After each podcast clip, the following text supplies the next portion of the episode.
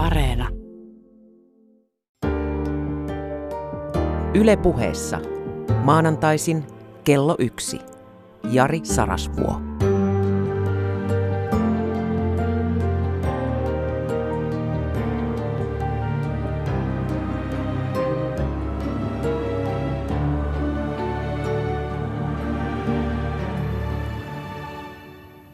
Voi rakas ystävä, nyt on pääsiäinen. Toinen pääsiäispäivä.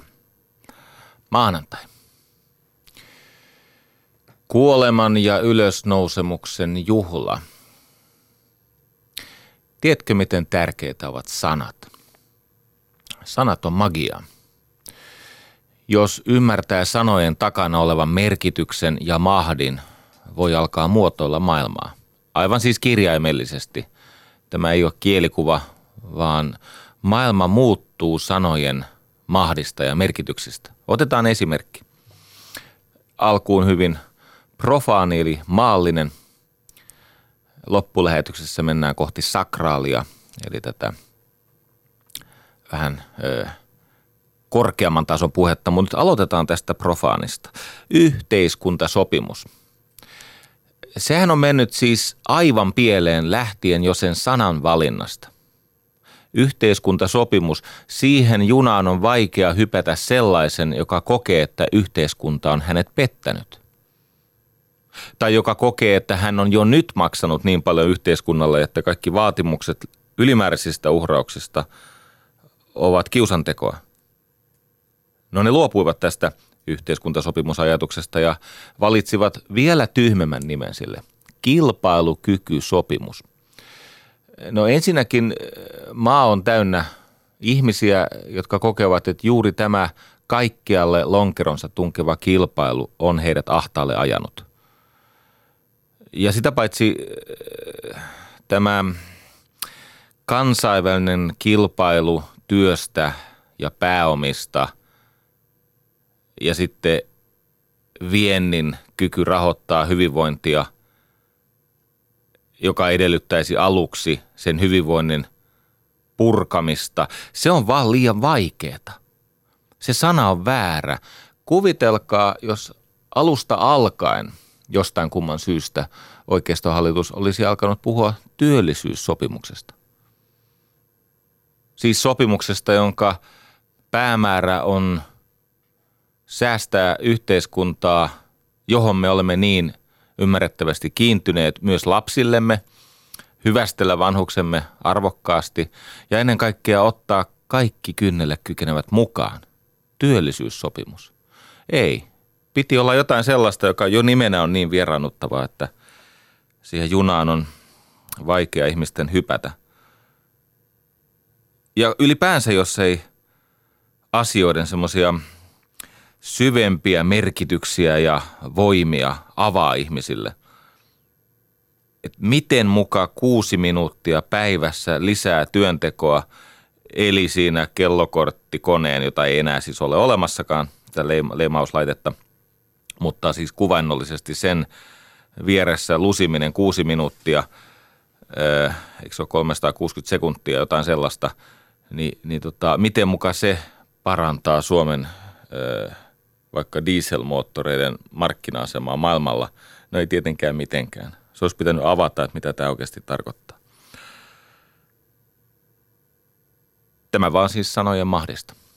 Tänään puhutaan vielä mahtavammista sanoista, vielä merkityksellisemmistä. Jätetään tämä vähän ehkä tylsäkin esimerkki. Tänään on siis pääsiäis maanantai ja – Tänään puhutaan kuolemasta, uusiutumisesta, surusta, matkan jatkamisesta, toipumisesta, anteeksiannosta ja vapaudesta. Siitä, että taakka lopultakin kevenee. Elämässä on kysymys virtauksesta. Niin ja vielä ennen kuin hyppäämme tähän virtaan – itse asiassa tuli jo mentyä, mutta pysähdytään vielä siihen ihan rantakivikkoon, kun ne kylmät va- kuohut huuhtelee varpaita, niin mä sanon vielä yhden tärkeän asian. Me olemme täällä Yle Puheen studiolla kahdestaan. On vain minä ja Hannele Kurkela. Me ollaan tehty, en osaa sanoa, yli 20 vuotta sitten jo töitä yhdessä. Hän on nykyisin esinaiseni ja aikana oli niin, että mä olin hänen esimiehensä. Ja meitä on enää kaksi. Me olemme viimeiset vartijat tällä kanavalla tänä päivänä. Jos maailmassa sattuu jotain aivan yllättävää, niin me olemme luvanneet sytyttää tulen sinne journalistiseen majakkaan ja päivystää niin kauan, kunnes varsinaisesti journalistien vapaus loppuu ja he tulevat sitten tänne tekemään sitä tärkeää työtään. Tänään on nimittäin semmoinen hetki, että tänään minulla on sinun kanssasi yhteistä aikaa 90 minuuttia. 90 minuuttia ääneen ajattelua, ääntöhengittelyä. Vaikeiden teemojen avaamista ja toinen toisistamme tukea ja voimaa ja ehkä jopa jotain muutakin. Me vaihdamme jotain tässä ja nyt Sä jäät sinne sen takia, että sä koet, että jotain tapahtuu sinussa ja jotain sinusta kuuluu tähän hetkeen. Ja mä taas aistin sen, en osaa sanoa millä aistilla, mutta juuri tässä ja nyt tunnen sen. Tunnen sinut. I can feel you. Se on muuten oikeasti hyvä repla noin niin kuin englanniksi, jos meinaa alkaa riita tulla ihmisten väliin. Sanoa vaan, että I can feel you. Mutta suomeksi se on hankalampi, jos sanoo, että mä tunnen sut. Niin se voi kuulostaa syytökseltä. No niin, tänään siis aiheena kuolema. Surutyö, anteeksianto. Uusiutuminen, matkan jatkaminen ja vapaus. Ja sitten palataan tähän ajatukseen. Toden totta, elämässä on kyse virtauksesta, siis tämmöisestä liikkeestä, energiasta ja uuden luomisesta. Ja kussakin hetkessä kaksi ikuisuutta kohtaa elämässä. Kaksi virtaa muodostavat pyörteen. Se kaukaisin menneisyys, joka on tuonut sinut siis kirjaimellisesti läpi sukupolvien tähän hetkeen, ja se etäisin tulevaisuus, joka kuljettaa ihmiskuntaa, öö, uskalla näin sanoa, kohti jotain nykyistä parempaa.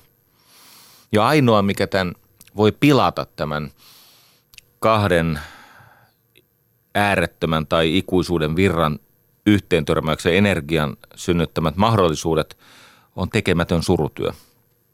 Sillä se väliin jätetty surutyö pilaa tämän luomis, luomisihmeen todennäköisyydet. Sveitsiläinen kirjailija Boshart sanoi, että ihminen kuolee ja syntyy lakkaamatta. Ja vain harvat asiat ovat yhtä totta sen jälkeen, kun me tänne kerran synnymme, niin meidän elämäämme eniten määrittää suhteemme kuolemaan. Ja tämä kuolema on läsnä elämässämme muutakin kautta kuin biologisen taipaleen päättyessä tai läheisten poismenon yhteydessä. Kaikki uusiutuminen, eteenpäin pääsy elämässä edellyttää luopumista – jonkin vaiheen taakse jättämistä. Nämä kuolema, luopuminen, surutyö, anteeksianto, ne on paitsi tällaisia filosofisia käsitteitä, niin ne ovat myös hyvin konkreettisia, käytännönläheisiä, arjessa toimivia työkaluja kirkkaampaa elämään. Suuri suosikkini Epikuuros sanoi, että elämän taito ja kuolemisen taito ovat sama asia no tätähän viisaat ovat sanoneet kaikkialla, niin kauan kuin ihminen on jotain osannut ajatella ja ajatuksiaan levittää, jalostaa, kirjata, opiskella, tutkia, uudelleen jalostaa, viedä eteenpäin. Tämä ajatus, että täytyy kuolla eläessään, jotta saisi kuollessaan sanoa täysin eläneensä. Tai se Tanskan suuri eksistentilisti, vähän tuskainen kaveri mutta viisas kuin mikä Sören Kierkegaard Olisin tuhoutunut, ellen olisi tuhoutunut. Mutta koska halusin loistaa, oli kestettämä palaminen. Toden totta elämisen taito tai elämäntaito ja kuolemisen taito ovat sama asia. Tätä mä yritän vaillinaisilla kyvyilläni ja kuitenkin loppujen lopuksi riittämättömällä valmistautumisella niin tänä pääsiäisenä täällä Yle puheella Hansku Kurkelan lempeän katseen alla sinulle avata. Menneisyydellä on semmoinen ihmeellinen taipumus, että se pakkautuu meihin. Vuosien mittaan ihminen täyttyy yhä enemmän ja enemmän omasta historiastaan ja lopulta hän ei enää muuta olekaan. Pohdipa tätä.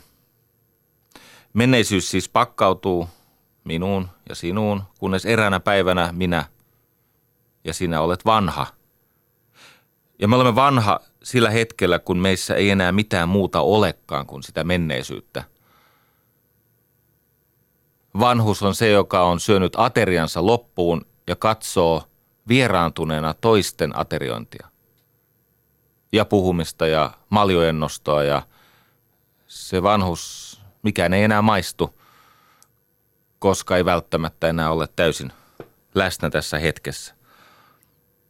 Kun se menneisyys on pakannut meidät täyteen, me olemme hylänneet huomisen. Me jähmetymme, usein tyrmistymme. Yksi vanhuuden kirouksista on se, että kaikki on tyrmistyttävää, varsinkin muutos, mutta myös se, mikä ei muutu. Ja ihminen muuttuu vähän vähältä kuiskaukseksi, semmoiseksi huokaukseksi. Se ei jaksa enää kunnolla edes kiukutella. Ja lopulta jopa menneisyys jättää ihmisen. Se on se äärimmäinen hylkäys. Ja niin kauan kuin me pelkäämme kuolemaa, me toki pelkäämme myös elämää. Me emme uskalla elää. Jälleen tämä ajatus aseohimolla, jos mulla olisi vuosi aikaa, niin mä löytäisin tyyliin siis satoja viisaita runoilijoita, filosofeja, ajattelijoita, jotka ovat jakaneet tämän ajatuksen, että kuoleman pelkääminen tietyllä tavalla tekee elämästä mahdotonta. Kato, kun elämä on yllätyksiä, muutoksia, murtumista, uusia alkuja. Ne on tämmöisiä, eikö niin, ikuiselta tuntuneet asiat äkillisesti muuttuu. Niin kuin me olemme saaneet nähdä ihan tässä viime vuosina. Ja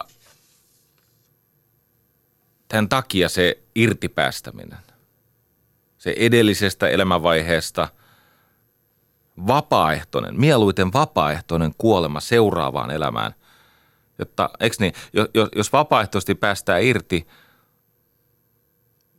ö, suostuu kuolemaan, niin siinä seuraavassa elämänvaiheessa pääsee aloittamaan ihan eri tasolta, kun jos panee loppuun saakka hanttiin ja mätänee siihen nurkkaansa.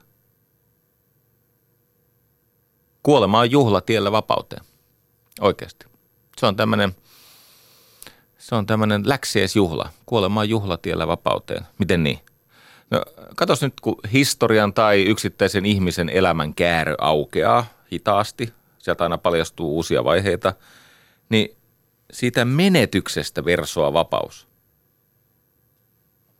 Sä et enää ole teini. Nyt sä oot itsenäinen. Ja ne ajatukset, jotka teininä – tarkoitti kapinaa, niiden kapina-asenteiden siirtäminen tähän varhaisaikuisuuteen osoittautui aika kalliiksi ja hölmöksi diiliksi, eikö niin? Näinä aikoina, jolloin kolmekymppistä ihmistä kutsutaan nuoreksi, koska hän saa päähänsä polttaa kirkon, tietämättä tapauksesta mitään. Meidän pitää tai pitää ja pitää, suosittelen seuraavaa. Päättymätön teini-ikä ei ole turvallista. Eikä se olisi kiva. Se on semmoista epätoivon värjäämää hampaa tirvessä hauskanpitoa, joka jättää ihmisen jatkuvasti tyhjemmäksi ja ulkopuolisemmaksi. Siinä vaan käy niin, että vähän vähältä lapsena meillä on lapsen mieli, lapsen leikit, lapsen mielikuvitus. Ja sitten kun me tulemme nuoruuteen, niin voi olla, että se valoisa väliaikaisesti muuttuu synkäksi. Ja se yhteistyöhalunen ja seurallinen ihminen alkaa murjottaa ja panna vastaan ja kiukuttelee ja se kuuluu tähän tarinaan. Ja menestys on sitä matkantekoa, jossa ihminen lähestyy hänelle tärkeitä asioita. Ja sen hinta on se irtipäästäminen. Taas. Täytyy kuolla eläessään, jotta saisi kuollessaan sanoa täysin eläneensä. Tai keskustelin aikana tämmöisen helluntaisarnaajan kanssa. Iltsu, Ilari, terveisiä sinne. Hän sanoi kiinnostavasti semmoisen, kuulostaa sanarimpsulta tai tämmöiseltä lorulta, mutta vähäinenkin tutkimus osoittaa, että noinhan se just on. Hän sanoi näin, että joka kuolee ennen kuin kuolee, ei kuole, kun lopulta kuolee. Okei, hänellä siihen liittyy uskonnollisia kokemuksia. Mutta jos ajattelemme täysin uskonnon ulkopuolelta, niin evoluution käyttövoima on kuolema. Siis tämä luonnon monimuotoistumisen ja kehityksen ja sopeutumisen ja eläinlajien synnyn ja katoamisen evoluution käyttövoima on kuolema. Mietin nyt, sattuman oikku synnyttää ominaisuuden, joka joko viivästyttää kuolemaa hetken – ja tai parantaa seksin saamisen mahdollisuuksia. Eikö niin? Se on sattuma, eikö ne joku mutaatio? Ominaisuus viivästyttää kuolemaa, parantaa ravinnonsaantia, parantaa seksin saantia. Ja loppu on todennäköisyyksiä ja tämmöistä suhteellisen edun epäreilua tuhovoimaa muihin eläviin nähden. Ja se käyttövoima on kuolema, siis mit, mitä enemmän näitä muita kuolee, siis täysin epäreilusti tietenkin, niin se tuhovoima vahvistaa sen lajin, sen geeniperimän asemaa, joka sattumalta sai sitä etumatkaa joko lisääntymiseen, syömiseen tai selviämiseen. Tämä yleisnero Francis Bacon tuskin osasi tämmöistä ajatella, mutta hänen lauseensa sopii tähän hyvin. Hän sanoi, että on heikko pakkoa pelätä kuolemaa, joka ei kuitenkaan ole muuta kuin luonnolle suoritettava vero. Siis mitä turhaan pelätä sellaista, joka on väistämätöntä ja itse asiassa luonnon näkökulmasta välttämätöntä, hyödyllistä. Kuolema on luonnolle suoritettava vero. Terveisiä Pekonille sinne, missä oletkin, mitä mietitkin, jos enää mitään mietit.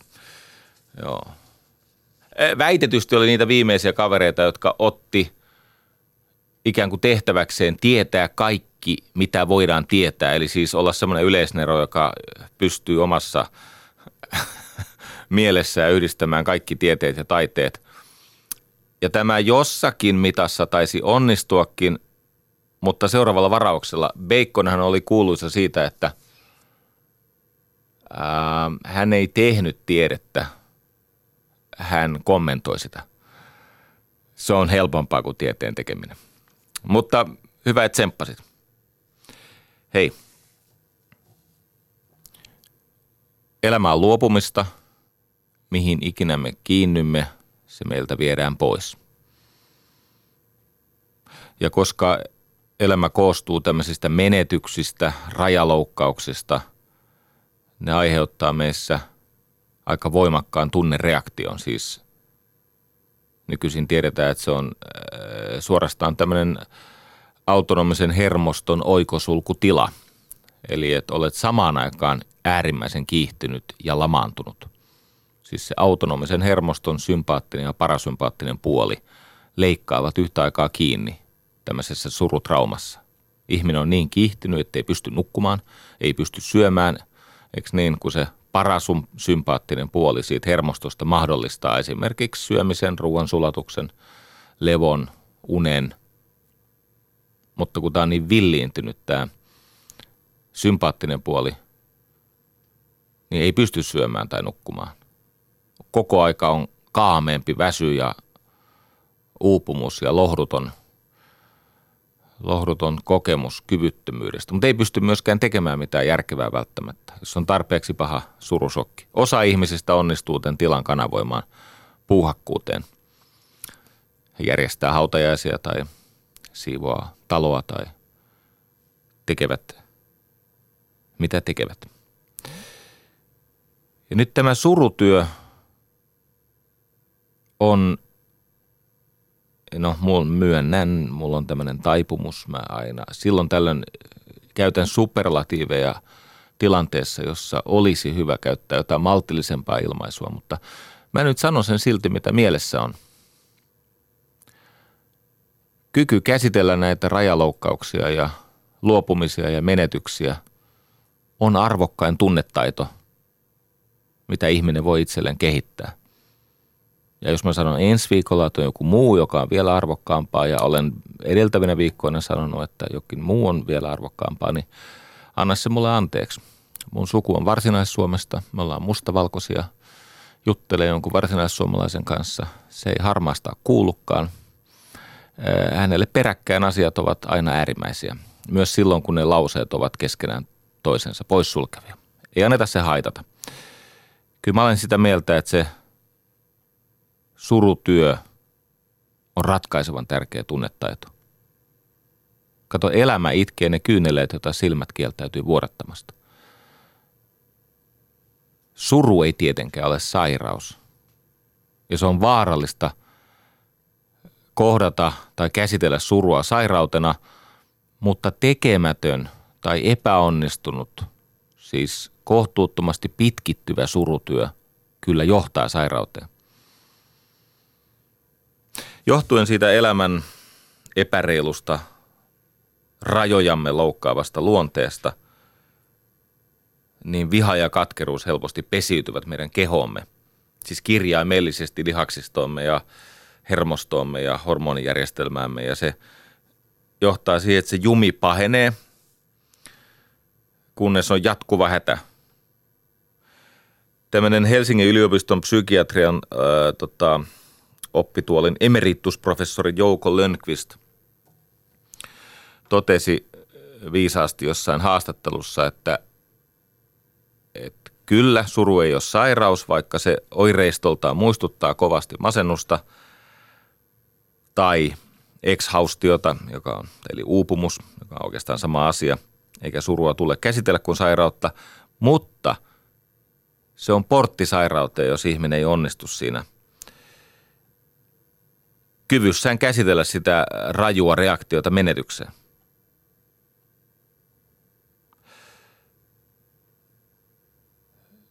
Mä ajattelin tässä käydä vähän läpi sitä surutyön tärkeyttä, mutta myös menetelmiä. Meillähän on tämmöinen ymmärrettävä öö, inhimillinen tapa kiintyä kaikkeen sellaiseen, mikä on meille todella tärkeää ja rakasta. Mutta mitä syvemmin me kiinnymme, sitä varmemmin me katkeruudumme tai vaurioidumme, kun se, mihin me kiinnyimme, viedään meiltä pois. Ja tiedät tämä, se mikä elämässä eniten aiheuttaa iloa, sen sä menetät. Ja uuden ilon mahdollisuus tulee vain surutyön kautta. Suurimmat ilonlähteet ovat niitä, mitä me menetämme ja se, mihin me kiinnymme. Ja kun se reväistää meistä irti, niin jotain meistä siis kirjaimellisesti hajoaa tai lähtee mukana. Ja jos siinä surutyössä onnistuu, niin se surutyö itsessään raivaa tilaa ilolle, siis uudelle ilolle. Ei se kuollut lapsi tai puoliso tai työpaikka enää palaa mutta jotain uutta voi alkaa. Uusia ilon aiheita voi löytyä. Ja sen, minkä ihminen traumaattisesti menettää, niin sen suhteen ihminen ei koskaan tietenkään siis täysin ennalleen toivu. Mutta sen vaurion paikalla voi olla kaunis arpi, joka muistuttaa siis tällaista pyhää tatuointia – sellaista symbolia siitä, että on eletty ihan oikeaa elämää. Paitsi surutyötä, niin me tarvitsemme kykyä antaa anteeksi. Ilman anteeksi antoa se onnellisuus ei ole mahdollista. Se on tosi hurjaa, kun välillä on näitä aivan kamalia asioita. Kuvataan julkisuudessa, jonkun lapsi kidnapataan, raiskataan, kidutetaan hengiltä. Kuolee vielä mahdollisimman kivuliasti ja, ja pitkään kärsien. Yllättävän usein ne vanhemmat tekevät siis viisaasti, mutta siis ääri, äärimmäisen niin kuin voimia vaativasti päätöksen alkaa antaa anteeksi. Siis uudestaan ja uudestaan ja uudestaan, kunnes se kauhu kirvoittaa otteensa ihmisistä.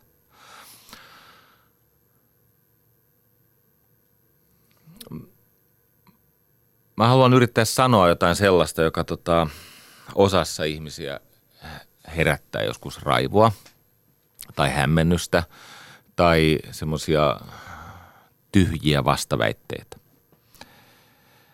Elämä on siis kovaa, vaarallista, se väsyttää ihmisen, se on epäreilua. Ja me joka tapauksessa kohtaamme sen elämän tuhovoiman täysimääräisenä käy tässä miten tahansa. Ja elämässä on vääryyksiä, suoranaista pahuutta, niin kuin on viime viikkoina saatu nähdä. Myös tämän Brysselin terroristi-iskun jälkipuinnissa. Siis on tarpeeksi pahaa se, että silvotaan viattomia ihmisiä jonkun täysin aivottoman uskonnon nimissä – joka ei koskaan tule johtaa mihinkään muuhun kuin lisää kärsimykseen. Millä ei ole mitään tekemistä armon tai arvokkuuden kanssa. Mutta kenties vielä iljettömämpää on käyttää sitä oman poliittisen asiansa ajamiseen niin ilkkuvalla tyylillä kuin mitä Suomessakin on nyt saatu todistaa. Että sitä kaameaa tekoa käytetään ikään kuin se on työkalu tämän ihmisvihan jatkamiselle. No niin, maailmassa on vääryyksiä, niin kuin totesin. Ja sitten tulee tämä, mikä ihmisiä ärsyttää. Kun minä tai sinä, kun ihminen hyväksyy elämän juuri sellaisena kuin se on, niin hän tulee samalla hyväksyneeksi – pahimman mahdollisen vaihtoehdon. Nyt hyväksynnällä mä en tarkoita sitä, että se on tavoiteltavaa tai että siitä pitäisi jotenkin kiittää tai että se pitäisi hyväksyä ikään kuin positiivisena asiana. Vaan mä tarkoitan, että mikä tapahtui, se tapahtui. Se on mikä on. Ja kun hyväksyy hetkestä toiseen todellisuuden juuri sellaisena kuin se on, niin samalla ihminen hyväksyy pahimman mahdollisen vaihtoehdon, koska tähän todellisuus, siis elämän, no tämä on stoalaisuutta tietenkin, elämän semmoiseen tyyneen, valppaaseen, viisaaseen, niin kriittiseen kirkkaaseen hyväksyntään kuuluu se, että haaveet ja huolet menettävät otettaan ihmisestä. Siis pelot ja toiveet. Semmoiset ymmärrystä samentavat ja, ja toimintakykyä kierrottavat tunteet menettävät sen, sen kuristusotteensa. Eli kun ihminen hyväksyy elämän – niin pelon valta vähenee, koska pahin on jo toteutunut ja siitä voi vain parantaa tilannetta. Ja kun pelon valta vähenee, niin tietenkin toimintakyky paranee. Ja tähän liittyy surutyö. Jos me jäämme kinaamaan, siis on, on ymmärrettävää ja luonnollista jäädä siis raivoamaan sitä surua vastaan. Ja nyt on varmaan myöhäistä sanoa, mutta mä sanon tämän silti – et tietenkin kun mä puhun surusta, siellä on kuulijoiden joukossa ihmisiä, jotka ovat kokeneet paljon traumatisoivampia menetyksiä kuin mitä minä toistaiseksi. Meidän kaikkien osa on tragedia lopulta. Mutta se, että se tragedia kroonistuu ennen aikojaan tai että siitä tragediasta tulee krooninen sen takia, että ei suostu tekemään sitä irtipäästämis, hyväksymis, surutyötä, niin se johtaa pahaan. Kun puhun surusta, niin en halua väheksyä sinun suruasi. Ja jos sinusta tuntuu siltä, että tästä puhuminen loukkaa, koska sinun surusi on suurempi kuin minun suruni, niin ensinnäkin et voi tätä tietää. Ja toiseksi, vaikka näin olisikin, niin lopussa kaikki pyykki tulee pestyä ja tilit tasattua. Eiköhän me kaikki saada oman, oma osamme tästä elämästä. Mutta yritän sen lähetyksen alkuvaiheen puhua siis niin äh, tunteita kunnioittaen. En ehkä liikaa kenenkään mielipahaa varoen, mutta sen, sen verran, että ymmärrän missä mennään. No niin. Tuolla Vaasan ammattikorkeakoulussa vaikuttaa semmoinen lehtori kuin Ahti Nyyman. Hän taitaa opettaa sosiaalitointa siellä ja hänellä on käsittääkseni, tai hän on siis terapeutti myös taustaltaan ja, ja äh, hän sai päähänsä äh, tehdä surun verkkokurssin. Nyt verkkokurssit kiinnostavat minua, koska äh, itsekin olen niitä tehnyt ja ostanut ja huomannut, että nehän toimii. Ja tämä Ahti Nyyman rakensi eh, tämmöisen hyväksymis- ja omistautumisterapian HOT, englanniksi Acceptance and Commitment Therapy, joka on tieteellisesti aika hyvin toimivaksi osoitettu ja ihmiselle aika, no se on hyvin omaksuttava eh, tapa käsitellä kärsimystä aiheuttavia tunteita – tai kriisejä elämässä. Hän rakensi siis surun verkkokurssin ja se on niin suosittu. Se lähtee siitä, että suru on perustunne. Ja jokaisen suru on syvästi henkilökohtainen ja me käsittelemme surua eri tavoin. Meidän tämä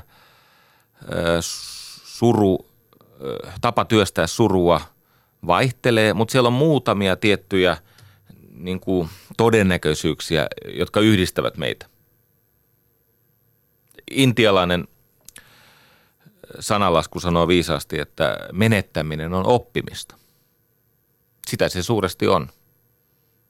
Sulta viedään liikaa, mutta sä saat pienen pienenä vastalahjana ymmärrystä elämästä.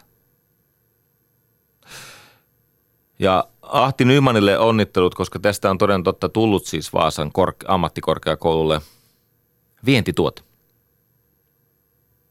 lähtee siitä ajatuksesta, että suru hyväksytään, se on perustunne. Sitä ei tarvitse lähteä alkuvaiheessa selittämään pois, karttamaan. Mä olen ollut monestakin syystä kiinnostunut terhokoti, tai siis tämmöistä saatto, saattohoitotoiminnasta. Pääkaupunkiseudulla on sellainen terhokoti, johon siis kuolevat ihmiset menee – he viettävät ne elämänsä viimeiset viikot ja päivät siellä – voidakseen kuolla arvokkaasti.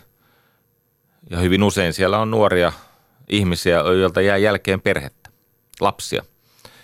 Ja siellä terhokodissakin nämä perhetyöntekijät toistavat uudestaan ja uudestaan, että kuolemasta täytyy puhua nimellä.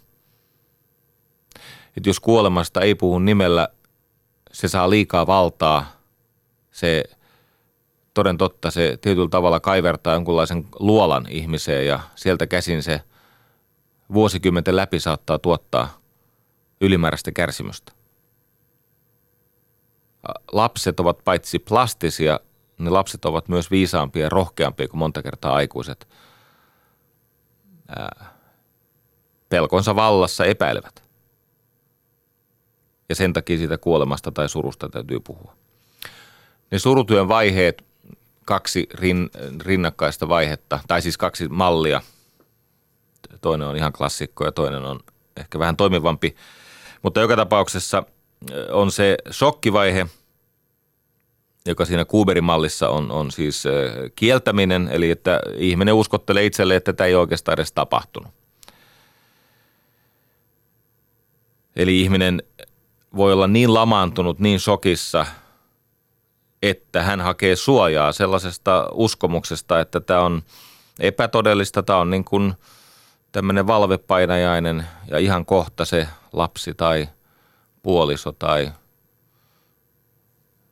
työpaikka, mikä se onkaan se niin kuin surutrauman aiheuttaja, se ikään kuin perutaan se huono uutinen. Tämä liittyy siis kieltämistä ja lamannusta ja tämä, tämä on se vaihe, missä ihminen on yhtä aikaa levoton ja kiihtynyt. Se henkisen, psykologisen vaurion lisäksi niin ihminen kärsii tästä biologisesta stressisäätelyjärjestelmän epätasapainosta. Ja joskus se on yllättävä se reaktio, öö, erityisesti nuorilla. Reaktio suruun voi olla päinvastainen kuin mitä odotetaan. Ja sen takia pitäisi aina kunnioittaa sitä yksilön tilannetta. Miltä siitä yksilöstä tässä traumaattisessa tilanteessa tuntuu. No huono strategia käsitellä sitä surua on välttämiskäyttäytyminen ja asian kieltäminen. Ja monta kertaa se saa jonkin verran energiaa tai tällaista tota, tukea ympäristöltä. Et ympäristökään ei jostain syystä niin kuin halua sitä asiaa kohdata. Joko, joko niin, että kierretään se surutalo kokonaan, että, tai, tai ihmiset, tai ihan kauheita – ihmiset saattaa vaihtaa siis kadulla kävellessään kadun puolta, jotta ei joutuisi kohtaamaan sitä surevaa ihmistä. Tai puhua Jonni joutavia ja kepeitä ja turhanpäiväisiä, kun oikeasti pitäisi sanoa, että hei mä oon tosi pahoillani. Onko jotain, mitä sä toivot multa tai onko jotain, mitä mä voisin tehdä sun tai jonkun muun surevan eteen. Joskushan ihmiset tämmöisessä tilanteessa rakastuu. Tai ne muuten remontoi elämänsä uudella tavalla. Ja silloin tätä menetystä ei ole käyty kunnolla läpi ja se käsittelemätön suru alkaa muhia siellä tuonpuoleisessa, eli se on mun uusi lempisana, tarkoittaa siis tiedostamatonta. Siis se, mitä me emme tässä ja nyt tavoita, mutta se on kuitenkin läsnä. Okei, se seuraava vaihe on, on tämä äh, reaktiovaihe. Ja reaktiovaiheessa tyypillisesti tulee vihaa. Eli että ihminen todellakin ymmärtää, että menetys on totta. Tätä elämää on kohtanut tämmöinen siis vaurio, äärimmäinen eräänlainen amputaatio. Ja silloin ihmisellä saattaa olla tarve kerrata sitä tapahtumaa uudestaan ja uudestaan ja uudestaan. Se jankkaa ja jankkaa ja se yrittää ottaa sen tilanteen haltuunsa. Ja hän ei ole mielenvikainen, vaikka hän puhuu samat asiat samoille ihmisille aina vaan. Vaan hän, hän yrittää tehdä siitä menetyksestä totta, jotta jonkun asian voisi hyväksyä. Ja se ei välttämättä tässä vaiheessa vielä näy ulospäin. Se voi olla, että se ihminen puhuu hyvin neutraalisti, kirkkaasti ja me keittiöpsykologit ja, ja, ja tota, wannabe-terapeutit ja muut harrastelijat, niin me joskus luulemme, että kyllä tuo ihminen on kypsä ja vahva. Se on käsitellyt tuon asian. Se voi kuule ystävä olla sillä tavalla, että se käsittely on vasta hetki sitten alkanut sun seurassa ja se varsinainen työvaihe tulee vuoden päästä varsinkin jos on menettänyt esimerkiksi oman lapsensa. Ja se kirkkaus ja kuulaus, mikä tähän liittyy, niin tässä on niin kuin kaksi semmoista polariteettia. Tämmöistä, huomattiko muuten, kun puhun tästä aiheesta, mulla on pikkasen normaalia pienempi tarve käyttää sivistyssanoja. Normaalisti tässä vaiheessa olisi tullut jo 50 sivistyssanaa täyteen, mutta nyt taisi tulla toinen. Tämä on mulle tärkeä aihe ja sen takia mä saan puhua tästä äidinkielelläni. Joka tapauksessa polariteetti, eli siis se niin kuin asia ilmenee kahdesta ääripäästä käsin. Joko viha, etsii syyllisiä, raivoaa, kiukuttelee, on, on aggressiovallassa, tai sitten tämä kuulaus, epätavallinen tyyneys. etäisyyden ottaminen. Ihminen voi kokea, että hän on ikään kuin uhri tai sitten hän on kaukainen todistaja. Mutta on hän sitten kumpaa tahansa, niin ihmiselle itselle ja varsinkaan häntä tukevalla ihmiselle ei olisi hyvä kauhistella sitä asiaa, koska se, se asia pitää saattaa ihmisen kokemuksen, siis anteeksi, ihmisen kokoiseksi. Tässä on kuitenkin kyse, kysymys elämään kuuluvasta asiasta. Monta kertaa ihmiset haluavat muistella tässä vaiheessa. Ja, ja tietenkin saattavat itkeä taukoamatta. Jälleen toistan. Usein elämä tai keho itkevät ne kyyneleet, mitä silmät kieltäytyvät vuorottamasta. Se voi olla hyvinkin tarpeita saada vähän itkeä. Eikä se niin hirveetä, että jos ihminen on semmoisessa tilassa, jossa hän ihan niin kuin, hän palaa työelämään aika nopeasti. Sitä monelle täytyy oikein suositella, että palaa ihmisten ilmoille ja saa päiviinsä jotain sisältöä. Niille, joille se sopii, niin se, se on hyvin, se on toipumista edeltä, e, e, tämmöistä edistävää. Ja sitten jos se ihminen sitten palaverissa kesken kaiken jonkun avainsanan – horjauttamana pillahtaa taas itkuun, niin ei siinä oikeasti mitään niin kamalaa tapahdu. Käsittelyvaiheessa ihminen alkaa muodostaa syvempiä merkityksiä. Ja joskus niihin kaipauksen tunteisiin liittyy entistä enemmän sitä pelkoa ja katkeruutta ja tunnetilat aaltoilee –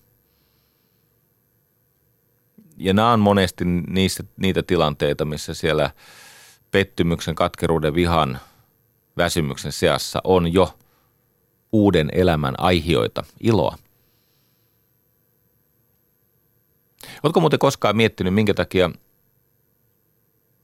on niin tyypillistä, että hautajaisissa se hautajaisten tämmöinen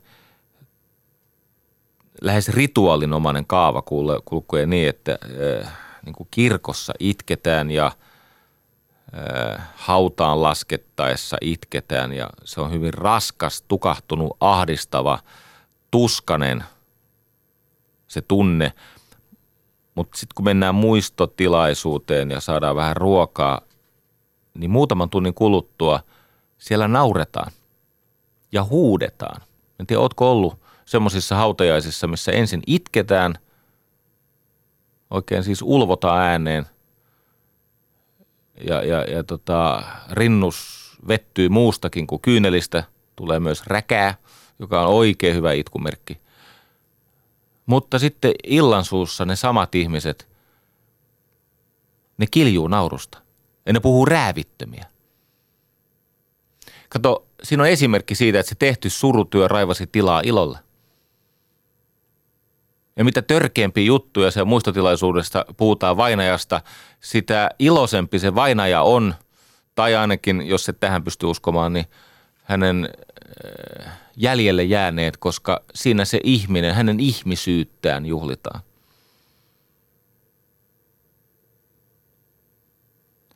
Ja siinä sopeutumisvaiheessa toden totta, ihminen lakkaa tinkimästä, hän hyväksyy tosiasiat – hän ymmärtää, mistä hänen on määrä luopua ja hän pystyy suuntaamaan voimansa kohti uutta elämää. Ja silloin se suru on tehnyt tilaa uusille asioille elämässä.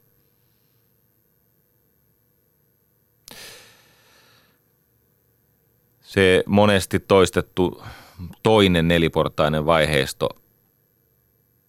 on vähän toisenlainen, mutta sekin toistuu usein. Eli siellä on tämä kieltäminen – viha, tinkiminen, hyväksyminen. Mutta sama ajatus. Se on tämä Kuberin ajatus.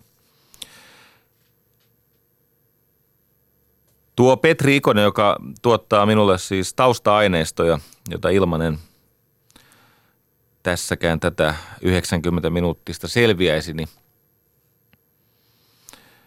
hän toimitti erittäin mielenkiintoisen tekstin siitä, miten kuolema eheyttää – myös kuolevan ihmisen. Ja tämä on siis sellaisissa tapauksissa, jossa ihmisellä on aikaa valmistautua siihen kuolemansa.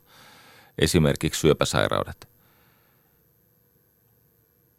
tämmöinen tota, Tricycle-niminen julkaisu kertoi tohtori, siis hän on lääkäri, tohtori, lääkäri siis Michael Levy, joka on, on siis paitsi ihan klassinen koululääkäri tai tämmöinen lääketieteen pitkälle edistynyt harjoittaja, mutta hän on myöskin henkinen ohjaaja, siis tämmöisen Shambhalaha, Shambhalaha opettaja, siis tämmöinen buddhalainen. Ja siinä kerrottiin mielenkiintoinen asia, joka on siis totta. Moni sellainen ihminen, jolla on aikaa valmistautua, tämä ei koske kaikkia, mutta jos on aikaa valmistautua kuolemaan, niin tulee semmoinen vaihe, jossa aistit terävöityy. Ja semmoista emotionaalista eheytymistä, hyväksymistä ja tyyneyttä ja lujittumista alkaa esiintyä. Ja, ja syntyy tämmöinen ainutlaatuinen prioriteettien, siis tärkeysjärjestyksen kirkastuminen. Värit ovat kauniimpia, äänet erottuvat herkemmin, ne on syvempiä ne äänet.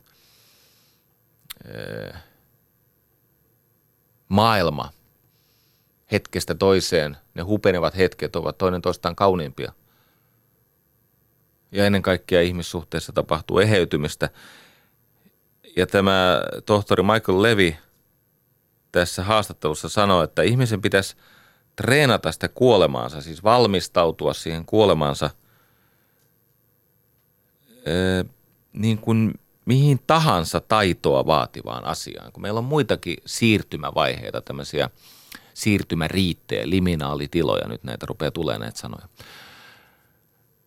kuin kuolema. Elämässä, eikö niin, avioliittoon menoja, lapsen saaminen ja uralla on tiettyjä vaiheita ja niin poispäin, johon liittyy tämmöisiä vihkiytymisiä, initiaatioita. Joo. Kiroisanojen suhteen taitaa olla vielä nollapeli.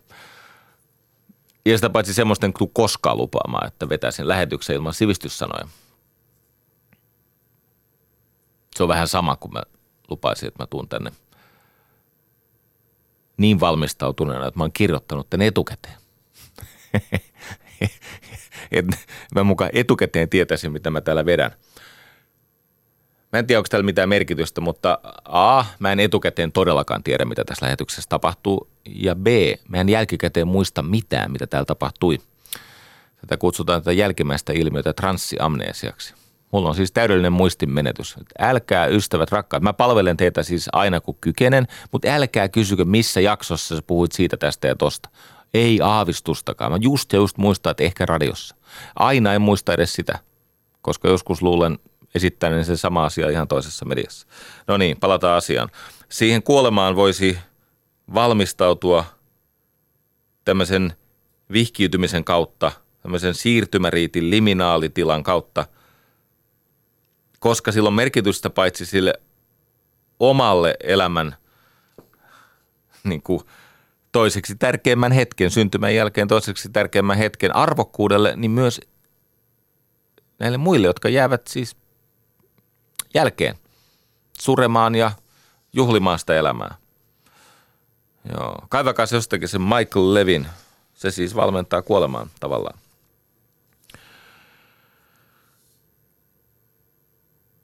Puhutaan vähän anteeksiannosta.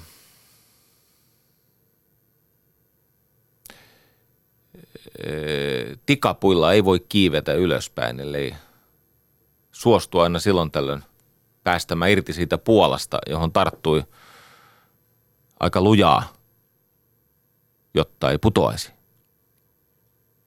Tikapuiden ideahan on se, että luottaa siihen yläpuolella olevan käden puristusvoimaan sen verran, että se alempi käsi päästää irti ja nousee sinne yläkäden yläpuolelle. Anteeksi annossa on kysymys samantyyppisestä ilmiöstä – ja se on itsessään aika radikaali ilmiö. Elämässä on rajaloukkauksia, me kohtaamme vääryyksiä. Ja kun näiden sosiaalisesti tai jopa fyysisesti väkivaltaisten, se voi kohdistua myös itseensä se väkivalta, mutta joka tapauksessa kun, kun tapahtuu tämä loukkaus, niin se aiheuttaa epätasapainotilan, se aiheuttaa ihmisessä kriisin. Nyt tulee tärkeä juttu. Kun jokin ajautuu epätasapainotilaan, niin tasapainottaminen ei ole ratkaisu. Hyvin usein, kun syntyy tämmöinen jännite tai epätasapainoinen, ahdistava, kivulias tila, niin ajatellaan, että toi pitää stabiloida toi tila. Se jotenkin jähmetetään puheella ja tekemisellä ja ja se ei toimi tietenkin, koska se jännite jää sinne muhimaan. Vaikka se systeemi ei kaatuisi, niin se jää se ihminen. Hän menettää voimiaan ja ymmärrystään ja hän ei voi keskittyä siihen, mitä hän elämältä vielä tahtoo, vaan hän keskittyy siihen, mitä häneltä vietiin ja mitä pahaa hänelle tehtiin. Se radikaali ratkaisu on nimeltään vastapaino. Siis epätasapainon vastapaino on esimerkiksi anteeksianto, joka ei ota kantaa siis syyllisyyskysymyksiin tai kohtuullisuuteen tai sen, niin kuin, että et millaisen rikoksen voi antaa anteeksi. Vastaus on minkä tahansa kaameimmankin rikoksen. Ei ainoastaan voi antaa anteeksi, se on siis todistettavasti mahdollista. Näitä on näitä ihmisiä, historia tuntee ihmisiä, jotka ovat ante, antaneet anteeksi siis jopa pahan teon hetkellä. Se taisi, näin pääsiäiksen kunniaiseksi todetaan nyt, että se taisi se Jessekin sieltä ristiltä öö, niin kuin oikein rekrytoida isänsä antamaan anteeksi ihmisille. Toki semmoisella sivulauseella, että – ei jäänyt epäselväksi. Nämä ihmiset ei tiennyt, mitä ne tekee. Kyllä ne taisi tietää. No ja, tiesivät tai eivät, niin sieltä annettiin anteeksi niin ryöväreille kuin sille väkijoukolle ja roomalaisille. Ja, ja oma äitikin naitettiin sieltä ristiltä. Tai ainakin, no, käskettiin ihmisten pitää huolta toisistaan. Ja lopussa varmaan kävi niin, että sille kidutuskuoleman kärsineelle Jeesukselle, näin haluan ajatella, viime hetkellä tuli katkeruuden jälkeinen helpotus, kun hän siellä ristiltä huusi, Eeli, Eeli lama sabaktaani, isäni, isäni, miksi minut hylkäsit? Se nimittäin se ihmiskeho kärsii tuommoisessa ristiinnaulitsemisessa siinä määrin paljon, että plänit unohtuu. Mä olin joskus joidenkin, joidenkin tota, raamattua sillä tavalla vähän valikoivasti ymmärtäviä ihmisten kanssa joutunut keskustelemaan siitä, että epäilikö Jeesus. No mä voin kertoa sulle, että kyllä epäili. Katso vaikka, miten hänellä sujuu tämä viimeisen yön – rukousharjoitukset. Hän siis, hän kärsi siitä edessä olevasta kauhusta ja hän itse asiassa rukoili, että se malja otettaisiin häneltä pois. Hän ei tahtonut sitä ristikuolemaa. Ja silti on se loukkaus kuinka hirveä tahansa, niin siitä irtipäästäminen ei ole ainoastaan sille ihmiselle itselleen välttämätöntä elämän jatkumisen nimissä. Se on kaikille ympärillä. Siis se on suorastaan ihmiskunnalle välttämätöntä. Kato, se anteeksi anto nimenomaan tarkoittaa tätä irtipäästämistä. Se on radikaali ratkaisu tilanteessa, jossa ihminen on jo jäänyt syyllisyyden, häpeän ja katkeruuden panttivangiksi.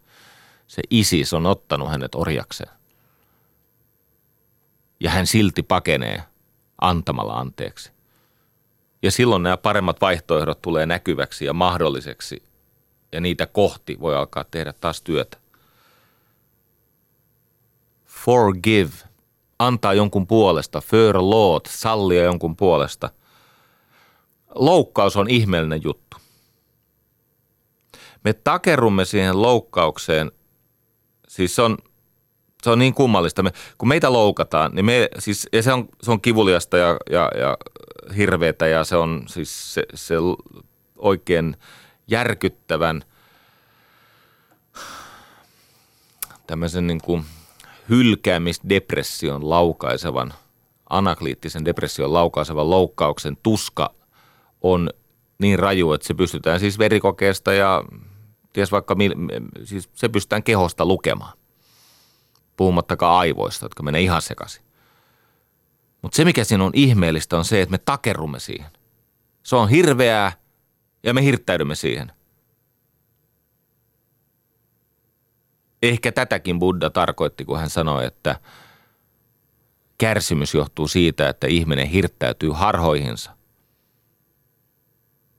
Tai mä käytän tällaista, se kuulostaa provokaatiolta, mutta se ei oikeasti ole. Että kärsimys johtuu kypsymättömästä maailmankuvasta. Siis maailmankuvasta, jossa se siis äh, ihmisen äh, siinä todellisuuskartassa on niin paljon virhettä, että se johtaa kärsimyksen pahenemiseen ja pitkittymiseen. Mutta se, mikä siinä on kaikkien perverseintä tässä loukkauksessa, on se, että me alamme helliä sitä. Me alamme jotenkin, me kiinnymme siihen, että sitten kun on tilaisuus jatkaa matkaa, päästää irti, nähdä paremmat vaihtoehdot, valita ne. Ei. Mä haluan pitää kiinni siitä, mitä mulle tehtiin. Vaikka minä ja mun lähipiirini siitä myrkyttyvät. Ja tähän liittyy siis ikävä asia. Mitä syvempi se loukkaus on ja mitä vähemmän se loukkaa ja, jos puhutaan vaikka raiskauksesta tai väkivallasta tai pettämisestä tai jostakin tällaisesta, niin mitä syvempi se loukkaus on ja mitä vähemmän se loukkaaja ilmaisee katumusta – sitä vaikeampi loukatun on päästä irti, antaa anteeksi, jatkaa matkaa ja elää hyvää elämää. Tämä on yksi syy, minkä takia oikeusjärjestelmissä läpi historian on pidetty tärkeänä, että se syylliseksi todettu saisi jopa hyötyä siis hänen rangaistustaan – lievennetään, jos hän pystyy katumaan uskottavasti. Tämä on yksi niistä syistä, minkä takia mä mietin koko aika, että onko hyvä, että meidän oikeuslaitos on niin pehmeä, paitsi että se ei rankaise äh, raiskauksesta oikein millään, niin onko että tämä ajatus, että kun joku on tehnyt jotain ihan hirveätä, niin se saa tulla sinne anonyyminä sinne saliin. Se, se saa kätkeä itsensä. Hän saa – mennä piiloon siltä häpeältä ja katumukselta, joka olisi uhreille välttämätöntä toipumisen nimissä. Ymmärrät varmaan, että meinaa kohta pääsiäistunnelma mun kohdalla vähän kiihtyä. Se uhri tarvitsee sitä katuvaa, häpeävää, syyllistä – ö, yhteisö tarvitsee sitä. Siis yhteiskunta, kyläläiset, ö, sille, sille siis kauhulle ja, ja rikokselle on annettava kasvot. Ja sen takia, no häpeä rangaistushan pätee ainoastaan julkisuuden henkilöiden kohdalla ja siinä ei olekaan enää mitään rajaa. Mutta mut noin niin kuin muuten, sit kun puhutaan siis murhista ja raiskauksista ja kaameista jutuista, niin se, että se kätkeytyminen – ja sen, sen, sen niin kuin kato, katumuksen näyttäminen, häpeän näyttäminen, että se ei olisi muka tarpeellista. Mutta mä haluan sanoa vielä tärkeä asian. Se on myös tälle loukkaajalle välttämätöntä. Ootko koskaan kuullut Minnesota-menetelmästä? Siis alkoholistien hoidossa tämmöisestä äärimmäisestä interventiosta, jossa se toipuva alkoholisti raittiutensa aivan alkumetreillä altistetaan kaikelle sille, meinaa nollapeli mennä, pahalle, mitä hän on omaisissaan, läheisissään, ystävissään, työtovereissaan aiheuttanut. Siinä Minnesota-menetelmässä se alkoholisti istuu keskellä paljaana tuolissa, ei suojaavassa tuolissa – ja ympärillä on nämä omaiset, ystävät, työtoverit, lapset, puoliso. Ja kaikki kertovat, mitä tämä sinun alkoholismisi on kaikkinensa minulle aiheuttanut. Ja se ihminen pannaan kohtaamaan tämä. Katso, jos se loukannut osapuoli ei tunnusta sitä omaa osaansa ihmissuhdetraumassa, niin se suhteen eheytyminen tai uuden alku siinä samassa suhteessa, ne on usein mahdottomia. Siis on olemassa ihmisiä, joilla on mustavyö anteeksi antamisessa. He toden totta harjoittavat anteeksiantoa sen 7 kertaa 70 kertaa, eli 490 kertaa, ja he, he tekevät yksin sen työn. Mutta oikeasti useimmiten käy niin, että molemmat osapuolet jäävät oman ylpeytensä ja tuskansa vangeiksi. Nämä on muuten sellaisia asioita, nämä luopumiset, loukkaukset, anteeksiannot, surutyöt. Näitähän pitäisi opettaa koulussa. Koska vaikka se lapsi ei olisi vielä äärimmäisiä menetyksiä kokenut, niin kyllä koulussa kuitenkin vuosi vuodelta yhä useampi lapsi kokee yhä raskaampia pettymyksiä, menetyksiä ja loukkauksia. Se jos siitä menneisyydestä ei onnistukaan päästämään irti, niin se paitsi hallitsee nykyisyyttä, niin sitä kautta myös tulevaisuutta. Se tulevaisuus on aina vaan myrkyttyneempi versio siitä menneisyydestä. Sitähän se katkeruus on, palvottua vihaa. Tämmöinen pitkittynyt viha, se kahlitsee. Eikö niin? Estää näkemästä ja tavoittelemasta uusia mahdollisuuksia. Ja sitten siihen liittyy muita lukitsevia tunteita, kuten lamaannus, usein ilmenee masennuksena, katumus, on tunne siitä omasta kelvottomuudesta ja ihminen jotenkin yrittää muuttaa jo mennyttä joksikin muuksi. Mä harjoitan itse tämmöistä anteeksiantorukousta. Viimeksi viime yönä heräsin öö, Taisi olla kahden aikaa tätä kesäaikaa, joo. Ja se on hyvin yksinkertainen. Mä mietin ihmisiä, keille minun olisi hyvä antaa anteeksi tai keiltä minun olisi hyvä pyytää anteeksi. Molemmat kannattaa tehdä semmoisesta yksinkertaisesta syystä, että – anteeksi antaminen ja anteeksi pyytäminen on tosiasiassa saman prosessin eri vaiheet. Siinä on samasta asiasta kysymys, vaikka sitä on niin kuin äkkiseltään tapahtumien valossa ei tämmöiseksi heti meinaa ymmärtää. Mä siis siellä makailen sängyssäni ja pyydän ja antelen anteeksi. Milloin keneltäkin. Ja monilta, moneen kertaan siis on ihmisiä, joilta mä oon, mä oon velini selvittänyt ajat sitten – mutta mä edelleen jatkan sitä. Ja sitten kun on tarpeeksi monta kertaa pyytänyt ja antanut anteeksi, no ensinnäkin se on se, mitä sä teet toistuvasti ja tunnetta tavoitellen, niin siitä tulee sinulle totta. Tässäkin pätee tämä järjestys hand, heart, head. Eli hand, se mitä me teemme toistuvasti, siihen meille syntyy suhde. Ja kun me jatkamme sen tekemistä – mihin meille syntyy suhde ja me saamme palautetta siitä, mihin meille syntyy suhde, eli teet, tunnet, niin siinä käy niin, että se tunne muuttuu todemmaksi, siis intohimoisemmaksi, läsnäolevammaksi, väkevämmäksi. Ja sieltä vasta hitaasti se nousee tämmöiseksi tietämykseksi sinne päähän. Eli siis se järjestys on käsi, eli tee – jos et muuhun pysty, niin teeskentele. Tee ulkokohtaisesti, kunhan teet. Har, siis sehän on kohteliaisuuden ja ylipäänsä tämmöisen hyvän elämän yksi tärkeimpiä oppeja, että läheskään aina ei tunnu siltä, että olisi mahdollista tehdä jotain sellaista kuin anteeksi antaminen tai anteeksi pyytäminen tai surutyö tai jonkun rajaloukkauksen käsittely – hyväksyminen. Eikö niin? Jos hyväksyt maailman sellaisena kuin se on, hyväksyt samalla myös pahimman mahdollisen vaihtoehdon.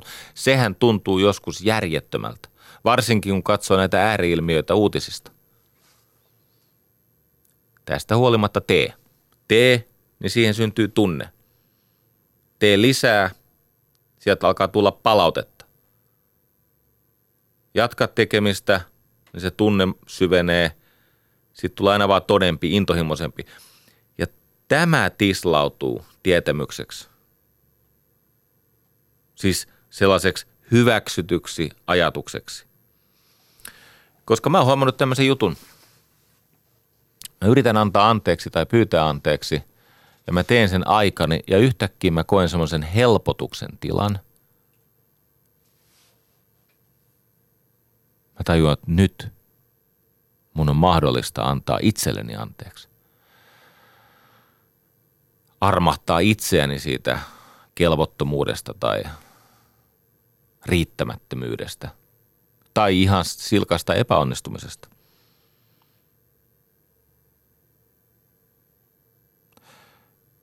Mä olen yli 20 vuotta teettänyt semmoisia surupornotreenejä, jossa mä ajan ihmiset ihan tämmöisillä klassisilla aivopesumenetelmillä tämmöiseen rajatilaan. En ole muuten keltään kysynyt lupaa, enkä ajatellut alkaa kyselläkään koska ei tässä terveydenhoidosta ole kysymys. Tässä on kysymys vahvojen ihmisten mahdollisuudesta eheytyä. No joka tapauksessa ajan heidät semmoiseen tilaan väsyttämällä ja heidän tarkastajansa potalle painamalla, että he ovat tunneherkkiä. Ja sitten heitä itketetään vähän ja – sitten he itkevät vähän enemmän ja lopulta ollaan semmoisessa pisteessä, jossa on mahdollisuus tai, tai on mahdollista kirjoittaa kirje, jossa annetaan anteeksi tai pyydetään anteeksi puolisolta, ekspuolisolta, lapsilta, omilta vanhemmilta, työkavereilta, ohikulkijoilta, ja tietenkin ihmistä ymmärrettävästi tämmöinen asia joskus vieroksuttaa. Mä, täytyy sanoa, että, että vähemmän kuin mitä luulisi, koska ihmiset on, usein ne on kuullut siitä prosessista, ne tietää, että se toimii heille. Ja, ja tota, he luottaa, ei, ei ole mitään syytä olla luottamattakaan. No sitten he kirjoittaa sen kirjeen ja siihen liittyy monta kertaa tunteita. Eli saattaa sitä nenästä sitä Ensin kyyneli ja sitten räkää tippua siihen. Tulee tahroja paperilla. Ja mun neuvo aina on se, että älkää koskaan lähettäkö sitä kirjettä, älkää lukeko sitä. Mutta se, että kirjoitat sen, niin jotain sinun suhteessa siihen asiaan muuttuu ja tämä on ihan taikaa toisaalla. Koska tähän liittyy siis satoja tämmöisiä tapauksia, että ihmiset sanoo, että se ihminen soitti sattumalta siinä samana viikonvaihteena. Tai seuraavalla viikolla tuli yhtäkkiä kirje. Jotain ihmisten välillä liikahtaa. Ja tämän tuloksena käykin niin, että no joko molemmat osapuolet vapautuvat ja jatkavat omaa erillistä elämäänsä, eivät eivät välttämättä palaa läheisin kanssa käymisiin, mutta joskus käy niinkin, että, että palaavat. Ja kun näitä tapauksia on siis useita tuhansia käynyt läpi, eh, niin mä tiedän, että se toimii. Sitten näistä on olemassa tämmöisiä radikaaliversioita, joita mä en suostele kellekään, mutta tiedän, että semmoistakin tapahtuu. Siis joskus ihmiset uskaltautuvat – jonkun ihan oikean ammattilaisen ohjauksessa esimerkiksi siihen, että he tämmöisen kirjeen lukevat toisilleen. Mutta tämä on jo niin paljon vaarallisempi ja arvaamattomampi prosessi, että suosittelen, että siellä on joku aikuinen paikalla. Tai sitten oli tämä mainitsemana niin kuin tilaisuus nähdä itsensä – niiden loukattujen ihmisten silmin ja sitä kautta aloittaa se eheytyminen, kun lopultakin on paljastunut itselleen se törkeys, mitä alkoholisti on tehnyt. Me olemme yhtä sairaata kuin salaisuutemme. Mitä pidempään me piileskelemme sitä herkemmin me alamme itsekin uskoa omiin valheisiimme ja sen salaisuuden sijaan meille syntyy sokea piste. Eli nyt muut näkevät, muille se on täysin ilmeistä, niin kuin Terhi Kiemunkin tyyppisesti. Et siis sä, sä näet valokuvasta, mistä on kysymys.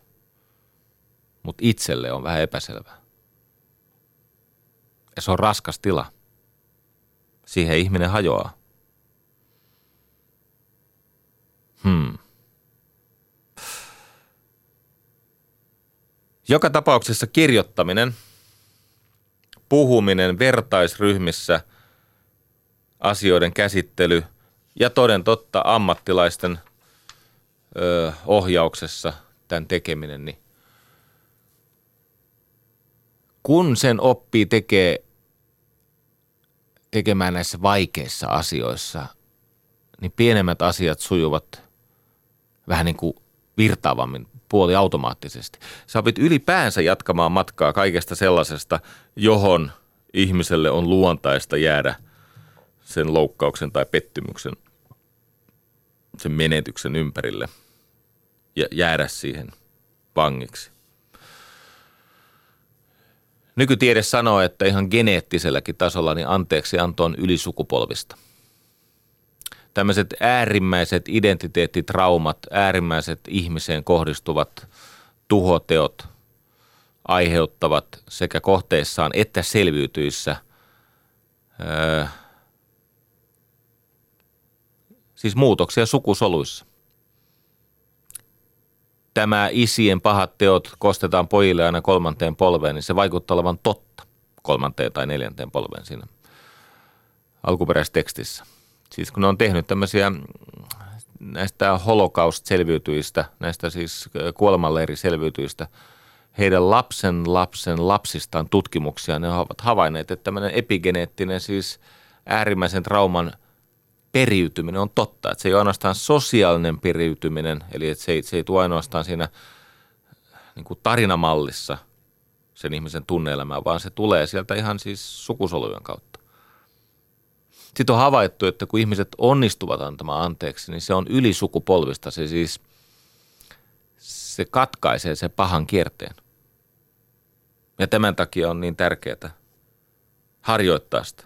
Mä en tarkoita sitä, että ne geenit siellä korjaantuu, mutta nykyisin tiedetään, että geeneissä on tämmöinen ominaisuus, että jotkut geenien piirteet tai toiminnot joko, joko niin kuin ekspressoituu eli ilmaantuu, käynnistyy tai ne sammuu. Ne menee niin kuin uneen. Hei, lopulta kuoleman surun, anteeksiannon, matkan jatkamisen nimissä, niin tarina olisi vieläkin vajaampi, jos me emme hetken puhuisi huumorista. Koska huumori tekee käsittämättömästä kaunista. Huumorilla ja yllätyksellä ja, ja tämmöisellä niin kuin kyvyllä nauraa kauhulle ja surulle ja vääryydelle, niin ja vaikeuksille, kärsimykselle, niin sillä on paitsi terapeuttinen vaikutus ihmisen itsensä ja hänen lähipiiriinsä, niin sillä on myöskin tämmöinen niin kuin minusta siis, nyt menemme vähän metafysiikan puolelle, musta se karkottaa pahaa. Se siis, huumori tekee pahan motiiveista näkyviä ja loppujen lopuksi niin irvokkaita, että – ihmiset eivät, siis se pelko menettää otettaan.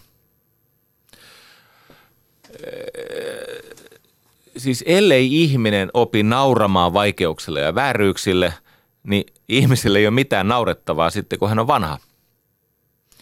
Koska vanhana niitä vaikeuksia ja vääryyksiä ja erilaisia omasta avuttomuudesta johtuvia rajoitteita, niitä on paljon. Ja jos ei nuorena opi käsittelemään – huvittuneesti sitä, että maailma on epäreilu, vaikea, vaarallinen paikka, niin, niin tämä ei niin kuin suju. Eli okei, se vanhuus tuo mukanaan, jos nyt saa elää pitkään, niin kuin moni saa, se tuo mukanaan kaiken näköistä noloa, ihan lähtien ruumiin toimintojen hallinnasta. Sitten toisaalta voi ajatella, että vanheneminen on ainoa tunnettu tapa elää kauemmin. Siis toistaiseksi me emme ole vielä keksineet muuta tapaa elää pidempään kuin suostua vanhenemaan. Ja sen takia siihen pitäisi suhtautua huvittuneesti. Ja niinhän se usein onkin, että näissä niin kuin kaikkein tervehenkisimmissä vanhainkodissa nämä äh, tota, vanhat kurpat, nehän naureskelee itselleen ja toinen toisilleen näiden erilaisten sattumusten takia.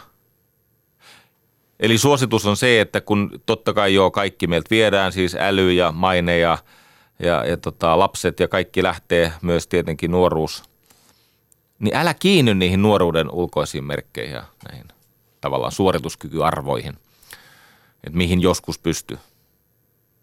Sitä paitsi suurena bonuksena, tämä tulee Albert Camyltä, suurena bonuksena, okei, sulta viedään pois, sä et ole enää siis, niin, se rintojen, siis rinnathan muuttuu niin kuin erilaiseksi kuin mitä ne joskus silloin parhaimmillaan oli. Miehille tulee rinnat ja naisilla tämä niin sanottu hylsydeklinaatio, eli mihin suurtaan nännit sojottaa, niin se, se alkaa elää omaa elämänsä. Ja kaikenlaista muutakin tapahtuu. Se suuri bonus on tämä. Vanheneminen on siirtymistä intohimosta myötätuntoon. Nuorena on sitä intohimoa. Se saa elämän maistumaan herkulliselta ja kiihkeältä ja ihmeelliseltä ja ainutkertaiselta, mutta se tietenkin korventaa ja totta kai tekee tyhmäksi. Mutta kun vanhana menettää sitä, tietenkin järki hiipii päähän. Toivon mukaan tilalle tulee myötätuntoa. Semmoinen kaveri kuin Robert Browning, joka on tämmöisen dramaattisen monologin mestari. Ymmärrettävästi olen sitä mieltä, että hän on hyvä kaveri, kun hän, hän, hän, hän, hän on siis, no, teki monologia niin totesi, että se, mitä nuoruus väittää kristalliksi, niin vanhuus tietää olevan kastetta. Ihan ajatus. Kun mä ajattelen itseäni nuorena ja tuntemani, siis niitä nuoria, joita nyt tunnen, niin välillä nuori on ehdoton ja varma ja, ja hänellä suhteellisuuden taju saattaa joskus vähän onnahdella, jos ne ystävällisesti sanoo – niin se mitä nuoruus väittää kristalliksi, niin vanhuus tietää olevan kastetta. Kohta aurinko nousee ja pilviverho väistää ja kaste haihtuu. Tämän takia mä haluan sanoa semmoisen jutun, että kun sitä menetystä ja surutyötä ihan oikeasti kannattaa niin kuin erilaisten siis muistamisrituaalien kautta käydä läpi. Tänne tullessani keskustelin Jussi Heikelän kanssa. Muistatte varmaan Radio Rockista Jussi Heikelän. Hän on perustanut tämmöisen nykyisin jo neljällä kielellä toimivan niin kuin virtuaalisen muistolehdon – Siis paikan, jossa voi pyhittää ihmisen elämää. Ja muistella edesmennyttä, matkaa jatkanutta. Ja mun täytyy sanoa, tähän liittyy siis sellainen ö, minussa elävä pieni hämmästelyaihe, kun jossakin vaiheessa tämä taisi tulla julki. Tämä, tämän palvelun nimi on Will Remember You – Eikö niin? Muistamme sinua. Will remember you. Ja idis on se, että se on semmoinen virtuaalitodellisuusmaailma. Se on siis niin kuin, eikö niin, siellä on niittyjä ja metsiä ja lehtoja ja vuoria ja rantoja. Ja se on, se on tosi kaunis maailma. Ja si, sinne voi perustaa ja ainoastaan siis laittaa kynttilän, sinne voi laittaa siis pyhätön. Sä voit rakentaa temppelin sille ihmiselle, jota se muistelet, tai jopa lemmikille. Ja joku otti asiakseen sitä niin kuin moittia. Että se on niin kuin laiskan ihmisen hautausmaa. No se voi olla niin kuin Kiinassa esimerkiksi, että kun ihminen on muuttanut todella kauas siitä niin kuin kotikylästään. Palvelu toimii Kiinassakin. Niin tota, ei hän pääse sinne hautausmaalle, mutta silti ne esi monessa kulttuurissa on todella tärkeää. Niin toi on tapa pitää se muisto elossa. Sitä paitsi en mä muutenkaan ymmärrä, mikä siinä on teennäistä tai falskia tai huonoa. Siis, no, ne kukat ei lakastu siellä. Sitä paitsi tästä kirjoitti tuo, tuo, tuo Anna Haverinen väitöskirjankin tämmöisestä digitaalisesta tai virtuaalisesta muistamisesta. Et surutyöstä on tullut yhä niin kuin enemmän yksilön asia ja ihmiset eivät käy hautausmailla niin kuin ennen. Ja se, joka pitää elämää välitilana, se, se kestää elämää. Ja, ja, ja sen takia se muistaminen on niin tärkeää. Musta tuo on hyvä. Ja Jussi Heikelän ja Anna Haverisen, en tiedä onko heillä mitään tekemistä tämän niin kuin Will Remember You-palvelun suhteen keskenään, mutta siis Anna Haverinen on tehnyt väitöskirjan tästä digitaalisesta tai virtuaalisesta muistamista ja Heikelä on tehnyt siitä palvelu. Ja siellä on paljon ihmisiä, jotka rakentaa erilaisia kappeleita rakkailleen. Se on paitsi sen ihmisen muistamista, niin se on myöskin keino rakentaa identiteettiä. Niin sen verran mä tästä innostuin, että mä kaivoin kotikirjastosta vanhan Hannu Tarmion kirjan ja Hannu Tarmiohan on ymmärtänyt kerätä ympäri maailmaa hautakiviä. Mä haluan loppuun lukea muutaman hautakivikirjoituksen, siis ihan inspiraationa Jussi Heikelän palvelulle. Tämä on minun mielestä, siis nämä on todellisia hautakiviä, näitä on olemassa. Ja täällä on jopa paikka, missä nämä on. Rakastan tätä. Tässä on yksi. Tämä on Great Torringtonissa, Devonissa – tässä lepää James Horn, mies, jonka salama surmasi. Hän kuoli juuri, kun kaikki näytti kirkastuvan. Musta se on hauska. En mä sinusta tiedä, mutta jos salama tappaa sut, niin hetkeä ennen poislähtöä, niin kaikki vaikuttaa kirkastuvan. No niin, mutta sitten osa näistä on tosi hyviä. Esimerkiksi tota, Yhdysvalloissa Belle Ailalla, Belle Aile, niin tota, Hautakivi on löytynyt tämmöinen. Tässä lepää Hermina Kunts, hyveille jokseenkin vieras. Iloitse Jeesus, vihdoinkin hän makaa yksin. Hermina, sä et, sä et tuulannut aikaas. Kato, kun mä luulen, että nykyisin ei saa laittaa mitään näin keksiliästä. Mä pelkään näin. Mutta sitten jotenkin mä ajattelin, että no ehkä sinne, sinne, en mä tiedä mitä sääntöjä niillä on tuolla Will Remember You-palvelussa, mutta jos siinä käviskin sillä tavalla, että, että toden totta, sinne saisi laittaa tämmöisiä niin kuin, kato, onhan yksi tapa kunnioittaa ihmisen elämää ja muistoa, tuoda siihen oikeasti huumoria semmoista iloa – tai hyvän toiveen.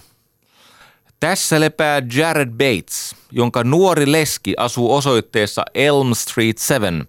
Hän täyttää hyvän vaimon mitat ja ansaitsee tulla lohdutetuksi. Aurora Falls, Yhdysvallat. Siinä on kunnon aviomies. Se on tajunnut lähtevänsä ja näin siinä käy. tai sitten, en tiedä, en osaa sanoa mikä on taustatarina, mutta riemastuttava silti – Tässä lepää Martha Dias, tai Dias. Tässä lepää Martha Dias, joka eli seitsemän vuosikymmentä ja antoi lopulta madoille sen, minkä miehiltä epäsi. no, ehkä olisi toivonut, mistä minä tiedän, mä mitään Martha Diasia tunne, mutta enkä ole ajatellut tutustuakaan taustatarinaan. E, e, e, ehkä tämä oli vähän loukkaava. Mutta seuraava ei loukkaa mua yhtään. Mä haluan siis näitä jakaa, jakaa sen takia, että kyllä kuolema tulee kohdata arvokkaasti ja ihmisten surua tulee kunnioittaa. Mutta jos ei siellä ole mitään, mikä hengittää ja nauraa ja iloitsee, niin silloinhan se kuolema ei olekaan tämmöinen kaunis välisoitto matkalla eteenpäin, vaan siitä tulikin semmoinen lopullinen ankeuttaja. Mä vähän itse mietin näitä meidän rituaaleja muistaa. Se on totta, että hyvissä hautajaisissa loppuillasta nauretaan ja puhutaan kysealaisia. Mutta ei meillä kuolema juhla samalla tavalla. Eikä meillä suhtauduta kuolemaan ja matkan jatkumiseen sillä tavalla. No, meille siihen liittyy sellaista arvokkuutta, joka on vähän hapetonta. Okei, Annapolisissa on tämmöinen hautataulu tai hautakivi. Ja mä ymmärrän, että hautakivet maksaa, niin ehkä tälle on olemassa perustelu, mutta se kuuluu näin. Tässä lepää James Smith. Hautakiven pystytti hänen miehensä Thomas Smith, kivenhakkaaja. Tällaiset hautakivet maksavat 250 dollaria ylöspäin. Sä, sä, sä ajattelet, kun sille akalle pannaan se hautakivi, pannaan komea, mutta kun se maksaa, niin tota, ehkä se on myöskin mainos. Tai voi olla, että siellä on joku pettynyt, pettynyt asiakas tai mikäli. Tässä lepää tohtori Jard, jonka toiminnan tulokset täyttävät tätä kirkkomaata. Tulen tästä hyvälle päälle. Toivon tämän kauniin pääsiäismaanantain jatkoksi. Lisää kirkkautta, pölyttömyyttä ja lämpöä tähän nyt alkaneeseen kevääseen. Kiitos.